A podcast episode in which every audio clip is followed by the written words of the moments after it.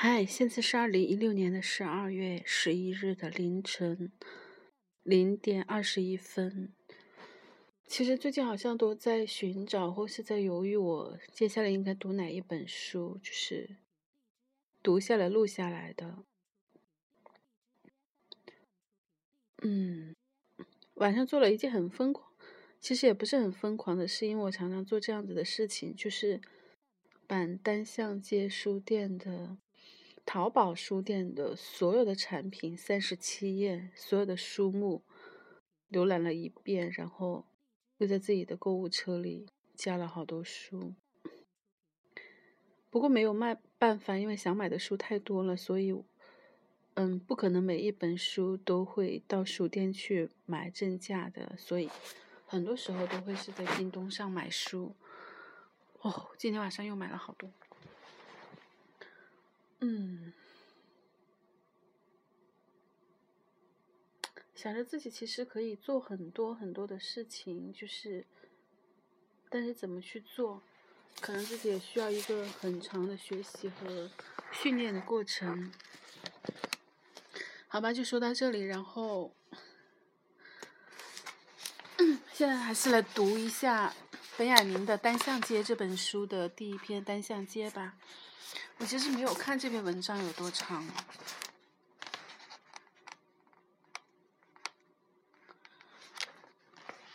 单向街上，它是指的这条狭长的街上的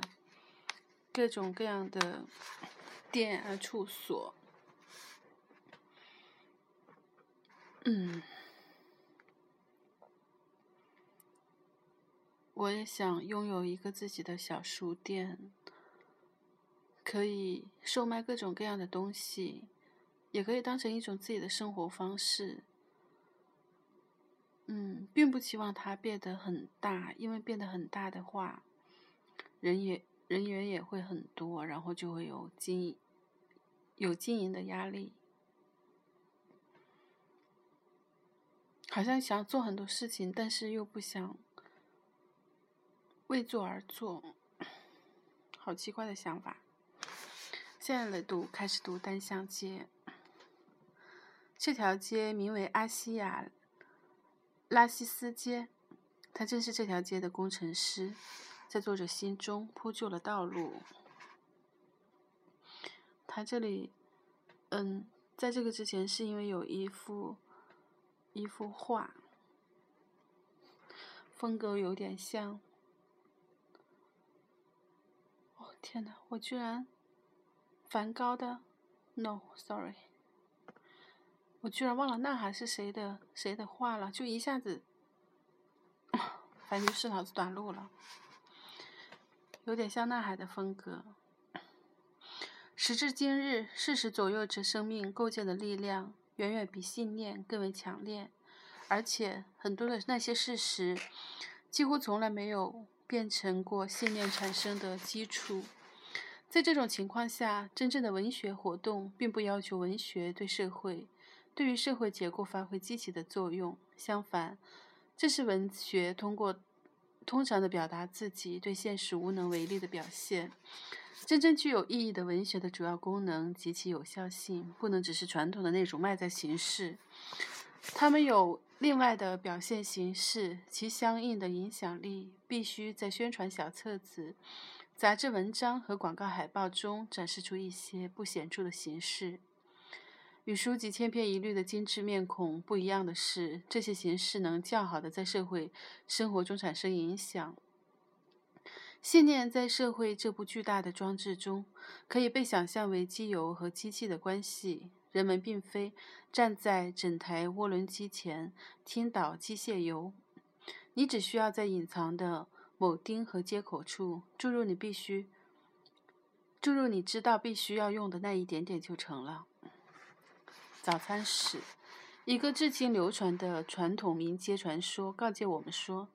第二天一早醒来，不要空着肚子讲述昨夜的梦境。那时醒来的人还处在灵魂出窍的状态，实际上依然处于梦境的控制之之下。也就是说。他的沐浴只是唤醒了肉体的表面和他外在的运动能力，而在更深一层面，即便是在晨起的沐浴中，夜晚晦暗的梦境并没有褪去。实际上，它紧紧地依附在人们刚刚睡醒的那种孤寂之中。不想走入白天的人，不管是对人的惧怕，还是为了保持内心的宁静，都不会去吃早餐，甚至非常厌恶早餐。所以，他们以这种方式避免自己在昨夜和今天这两个世界之间的更替。只有驱散了梦境，这种躲避才有意义。用上午全身心投入的工作，或者用虔诚的祈祷来完成驱逐。除此之外，只能导致一片混乱节奏的生活。在这种情况下，叙述梦境是灾难性的，因为这个人依然沉浸在一半的睡梦世界里。倘若他背叛了梦中的密谋，那么他必须去承担梦境的报复。用更为现代的话来说，他在梦中显示了他的天真。他背叛了自己，他已经成长，不需要幼稚梦境的保护，并毫不犹豫地把手放在梦幻的脸上。他放弃了。毕竟，只有从光明彼岸，从对无边日光的超群的记忆中，才能呈现梦境的内容。在此之外。只有把灵魂洗涤干净，才能潜入梦境的真谛之中。他通过胃部清醒的说梦人在讲述梦境时，永远徘徊在梦境中。幺幺三号包含意象的时光，以及穿越梦境的房子。地下室，我们早已忘却了借助我们生活这栋房子时所举行的那些仪式，但是。如果他受到了袭击，且敌人的炸弹已经对这栋不幸的建筑造成了损伤，那么他所暴露出来的，不正是本来就在建筑、本来就建筑在倦怠废墟上的软肋？有什么东西被击落在咒语之中，作为牺牲品？废墟下掩埋着那么多的古董收藏史，而最为普通的事物，则保留着最深刻的通风管道。在一整夜的绝望中。我看到我和我学生时代最要好的队友在一起，我已经几十年没有想到他了，也不知道为何在这个时候记起那段时光，热烈的重温昔日的友谊和兄弟情谊。但当我醒，觉醒起来，很明显的，我通过他的死而知道什么叫绝望，因为他那展示在众人面前的赤裸的尸体，他曾被关在高高的围墙中，以示警告。将来在这里生活的人绝不应该像他这样。前庭，参加歌德的故居，我不能想起在梦中已经看过的房间。那是粉刷得非常洁白的走廊，就仿佛在一所学校里。此外，我还梦到了两名年龄较大的英语游客和一名馆长。馆长请我到走廊最尽头的那个留言板上去登记。当我打开那个登记簿浏览，我发觉我的名字已经被用大大的、粗笨的儿童版的幼稚的字母写在上面了。在梦中，我看到自己在哥德的书房里，他和他在魏玛的那个书房毫无相似之处。首先，它是非常小的，只有一个窗口，靠着墙的办公桌也非常窄小，正对着窗户。坐在桌子旁书写的是一个高龄的老诗人，我私立在一旁。这时候，他中断了自己的创作，停下来，递给我一个小花瓶，作为礼物送给我，状如一只古老的船只。我把它翻过来，双手抚摸着它，一股巨大的暖流在房间里弥漫。歌德起身，和我一起走进隔壁的房间里，那里有一条长桌。长条桌为我的家人准备好了，可是那些座位远远多于我的家人数目。看来，他也为我们我的祖先们一并准备好了位置。在桌子的最右边，我在挨着歌德的一个座位上坐了下来。饭吃完了，他吃力的起身，我恭敬的扶住了他。当我的手触摸到他的胳膊肘时，我忍不住激动得热泪盈眶。For man，仅仅靠劝说是不会有任何结果的。标准状态。对于英雄来说，已经完成的作品分量要远远轻于那些未完成的工作碎片。这一情愫将贯将贯穿他的一生，因为只有性格较为暗弱、精神涣散的人，才能在完成一部作品后，有其无法比拟的喜悦和快乐的感觉，让他的生命有巨大的补偿。对于天才来说，每一次命运的重沉重打击，跌落在任何的困境中，都像温柔的睡眠一样。与他在自己的工作室内的勤奋工作相伴，他未完成的作品呈现了工作室的魅力。天才就是艰苦的工作。回来吧，大家都会被宽恕，就像在单杠上做转体回环那样。每个人在年幼的时候都亲手转动过抽彩的幸运轮，因为只有在十五岁时尝试过的事物，在将来有一天，对于我们才成为精神的兴奋点。因此，有一件事是一个人永远也在、永远也再不会去做的，必须要从他的父母身边逃避出来一次。那些年里，那自由不羁的户外幸福生活美妙无比，就像一个装满美酒的水晶杯那样的晶莹剔透。气派的十居室住宅，有一种侦探小说对十九世纪后半期的家具风格做出了绝无仅有的细致描绘。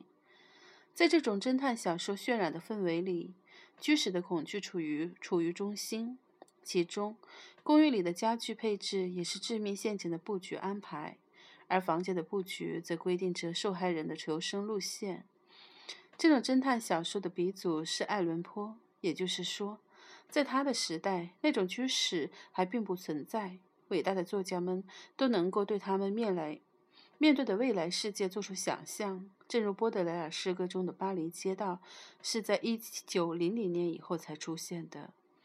托斯托耶夫斯基小说中的人物之前根本不存在一样。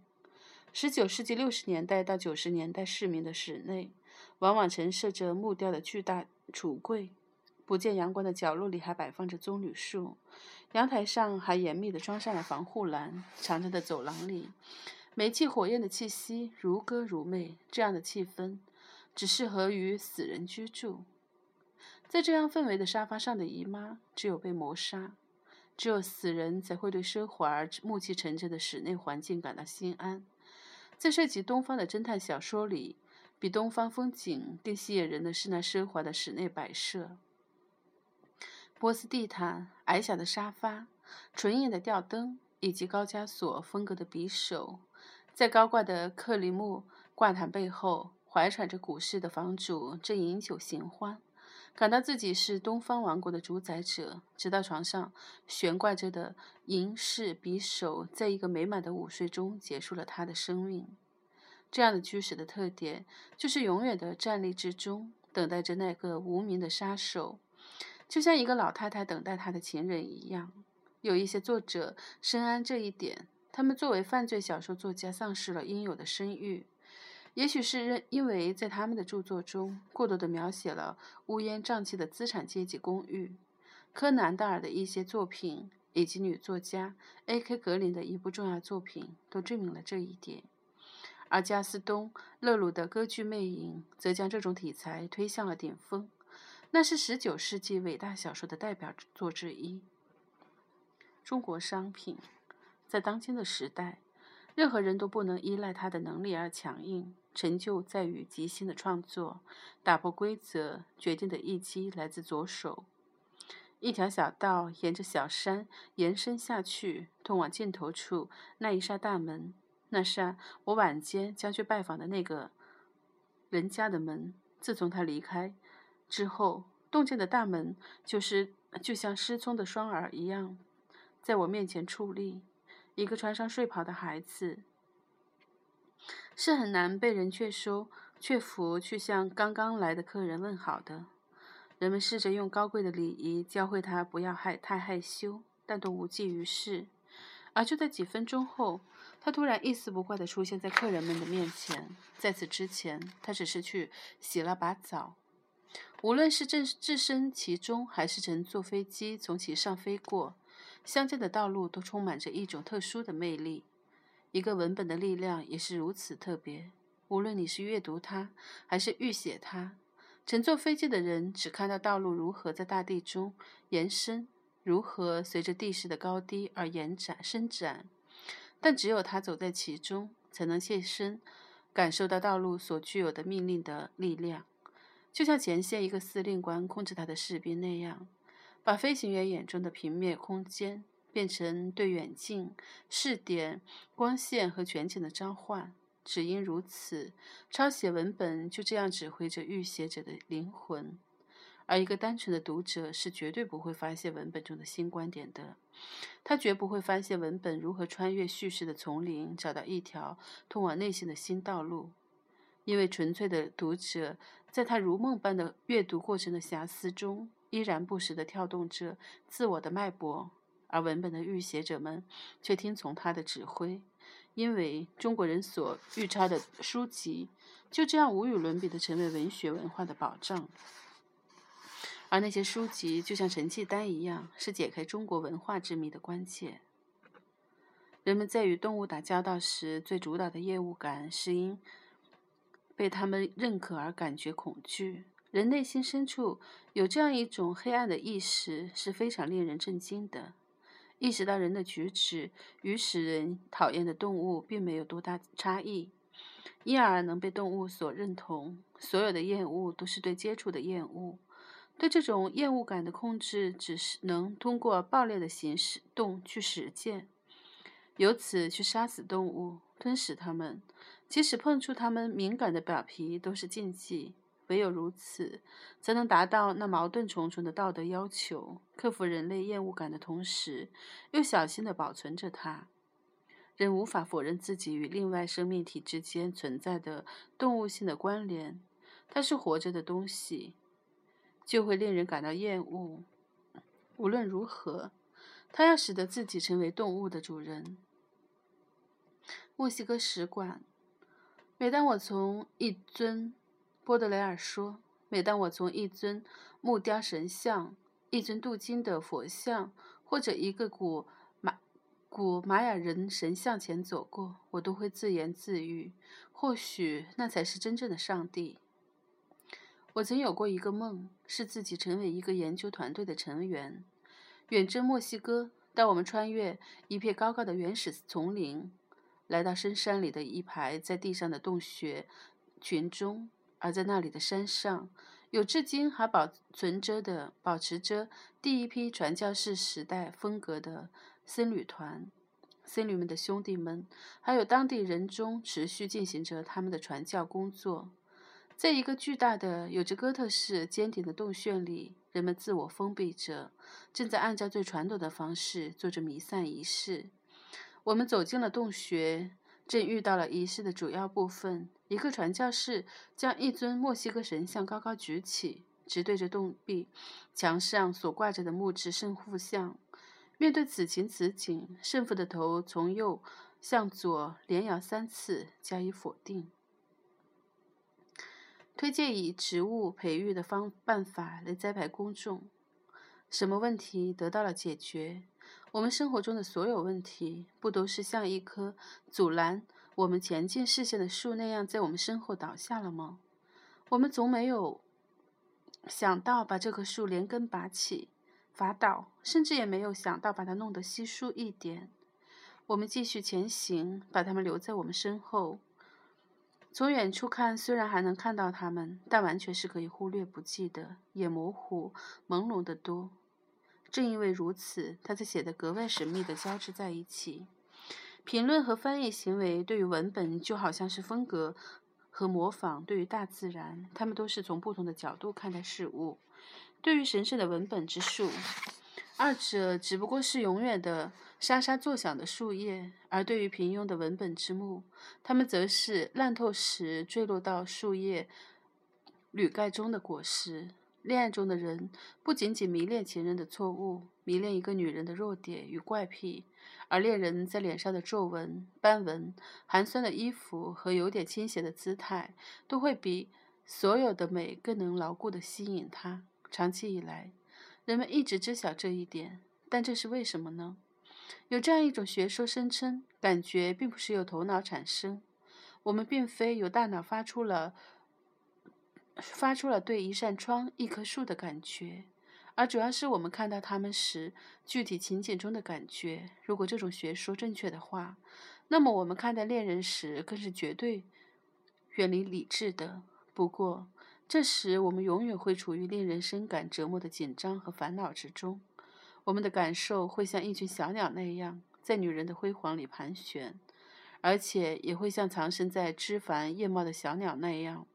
在恋人身上的皱纹、笨拙的手势和并不起眼的圈点之中寻求庇护。在那里，他们能够感到踏实、安然自在。任何人都不会猜测到，正是在这个地方。在有缺陷和易受指责的地方，爱恋的飞鸟筑巢而居，借助工地，以迂腐的方式去苦思如何制造适合儿童的东西，如直观的一句：“仪器、玩具是非常愚蠢的行为。”自启蒙运动以来，这种想法便一直是教育工作者最迂腐的空想之一。嗯，这句话我还想再读一遍：以迂腐的方式去苦思如何制造适合儿童的东西，如直观的仪器、玩具是非常愚蠢的行为。自启蒙运动以来，这种想法便一直是教育工作者最迂腐的空想之一。嗯，在读后面之前，我想插几句自己的话，其实就是这个感觉是，我好像在近一年多吧，就是有非常非常多的这种感觉，比如。那种玩具就是有各种练颜色的，然后钻孔的、钓鱼的，好像就是让孩子去适应某一个动作，去练习某一个动作。但是回想起当我们自己小的时候，当时生活在乡村，就是是一个真的是一个很丰富的事件。现在可能会单调的多，就是比如说，我会我爸爸和我的爷爷是油漆匠，然后。我会有两一个叔叔和伯伯两兄弟，他们是那种瓦匠，就是他们会用泥黄泥做成瓦片，然后把它烧制。然后我我我会有表哥，会有姑姑是医生，然后会有姑姑是裁缝，也会唱花鼓戏，然后还会有表哥他们，比如说是竹篾匠，然后是木匠。就是那时候你是可以，然后旁边可能邻居是医生，就是那时候其实这就是现在概念的一个社区，就是说有各种各样的工匠，然后大家都就是每个人去做自己不同的工种，就不像现在都是直接都是公司化呀，就是工厂都是直接买产品，那时候就是我们就会从就大人可能不会管你，然后你也会跟着去下地呀，然后。反正就是很什么都好奇嘛，你什么都可以摸一摸、学一学。虽然有的时候大人会吓唬你，会骂你，你弄坏他们的东西了。但是那时候很多的东西，你的感觉就会非常的丰富。我好像需要锻炼自己表述的能力，因为就突然想到不知道怎么表达。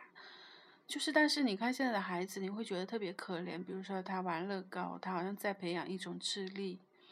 但是其实是牺牲了他的那种对事物的很丰富的那种感受能力的。但是我自己的侄女就是本身因为是条件的限制，就是在农村和城市之间迁徙，然后后来就是当他回到乡村去上学以后，他会特别开心，然后后来就跟着爷爷奶奶留在了农村。就是在去年我姥姥去世的时候。有一天晚上回去，小孩子就是四岁多的小孩子，他就会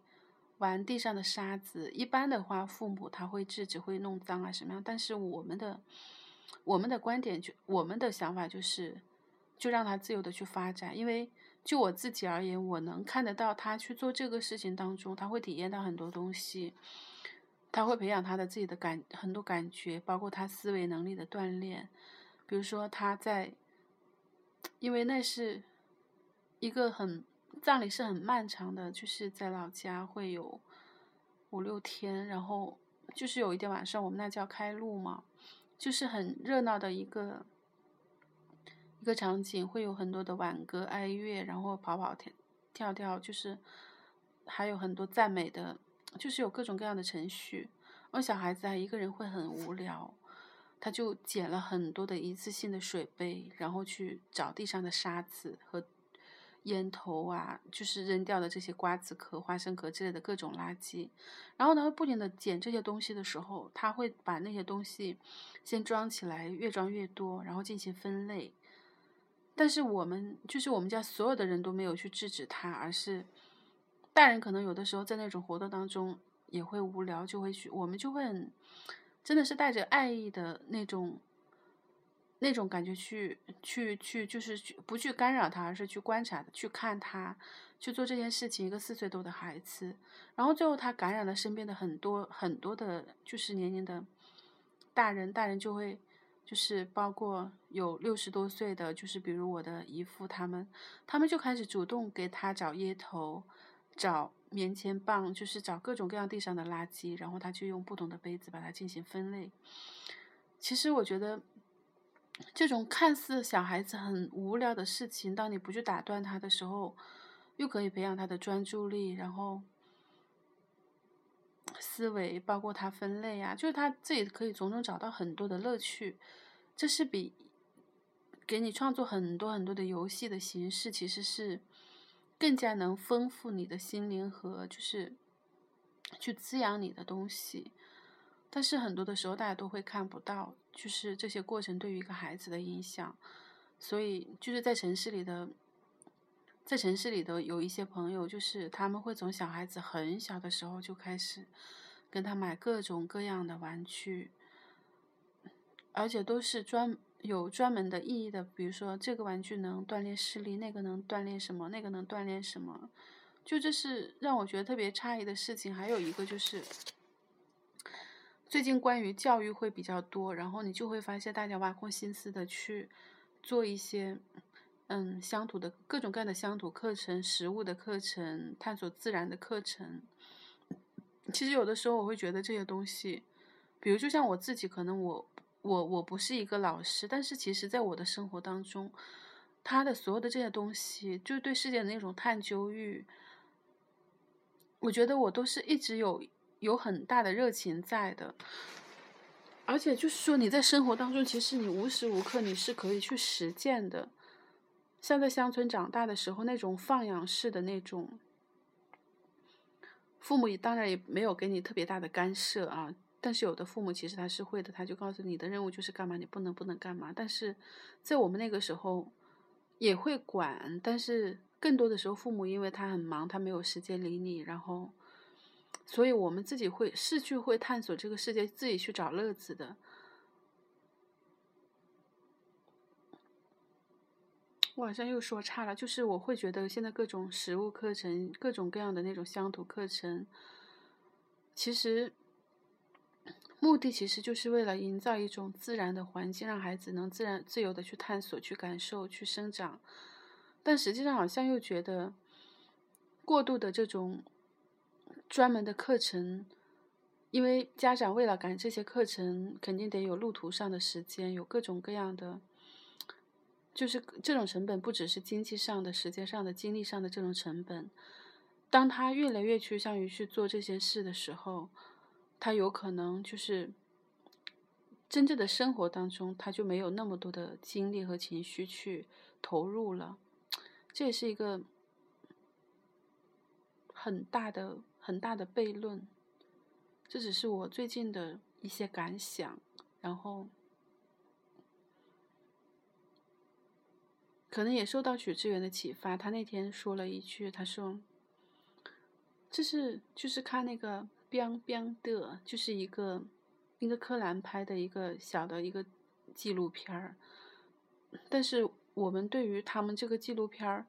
他他的心思是好的，但是对于这个我们是存疑的，就是他们用艺术去教育小孩，就是去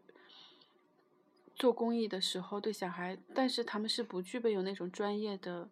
专业的能力，就是他们对小孩的心理啊各方面没有足够的，就是没有去不够专，从某种角度上讲不够专业吧，而且。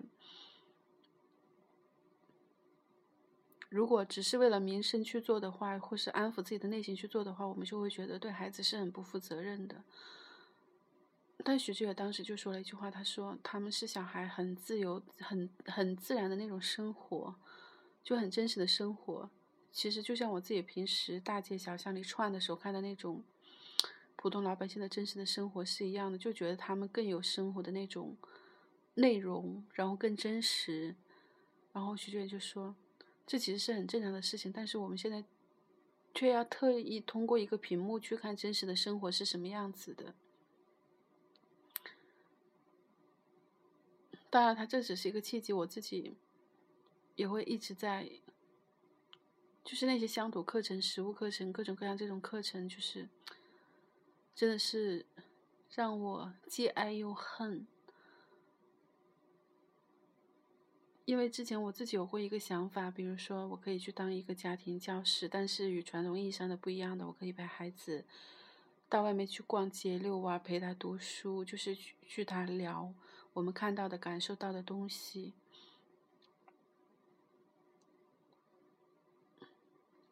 嗯，但是自己也没有想好怎么阐述。说到这里吧，只是看到了这句话，真的还想再读一遍，就是以迂腐的方式去苦思如何制造适合儿童的东西，如直观的仪器、玩具是非常愚笨的行为。自启蒙运动以来。这种想法便一直是教育工作者最迂腐的空想之一。他们对心理学的自以为是，使得他们忽略了世界充满了孩子们感兴趣的和供他们玩乐的东西。他们随处可见，实实在在却独特无比。孩子尤其喜欢那些生产工地，他们感觉到自己参与了世界的建筑，被园艺和家务劳动、剪裁或者木工深深的吸引。从废弃的东西中。他们看到物质世界直接向他们敞开了，他们向他们展示了各自独一无二的面孔。在摆弄这些东西的过程中，他们很少单纯模仿大人的做法，而是按照自己游戏的需要，将那些材料放在令人难以置信的全身情景中。由此，孩子们就创造出了一个他们自己的物质世界，一个在大物质世界中的小物质世界。如果谁愿意要为孩子们做点什么，即使无法用这个小世界的特有方式去开启通向小世界的门径，那他心中也起码要有那个小世界的大标准。嗯，后面还有三项，后面这个先不读了吧。然后说读完这个又想到一点，就是，而且就是说不停的给孩子买各种各样的玩具啊，其实。衣服这些，还有一个对孩子的误导，就是他会一直沉迷在我要拥有什么的那个物质的占有中间，而很少去享受那个物质带给他的他的那种快乐。嗯，反正就像我的小侄女，有的时候妈妈也会很奇怪，就是她会拿着一张白纸、一卷卫生纸、一个。就他真的是会发现生活当中别人扔掉的垃圾，比如说有有一次我带他到山上去，然后我们会捡松果，然后他就会自己在山上捡到一个废弃的瓶子，然后一个一个塑料的一个小桶，他就会拿着那个来装松果，然后他捡到玻璃捡到那个就是瓶子，他会往里放沙子装水，他就玩的很开心。反倒是他自己，因为他在农村的孩子来说，拥有的比别人可能多一些的玩具。有的时候他倒是过于小心的去保护了，就是比如说旁边的孩子没有，会经常想要他的玩，他就会不舍得，怕别人弄坏了。第一个是怕别人弄坏了，第二个是别人本来就没有没有跟他交换的东西，他心理上其实是有不舒服的。但这些可能大部分的时候，成人他是意识不到。意识不到这些对一个小孩子的小孩子的影响的啊，好像读着读着又偏了好多。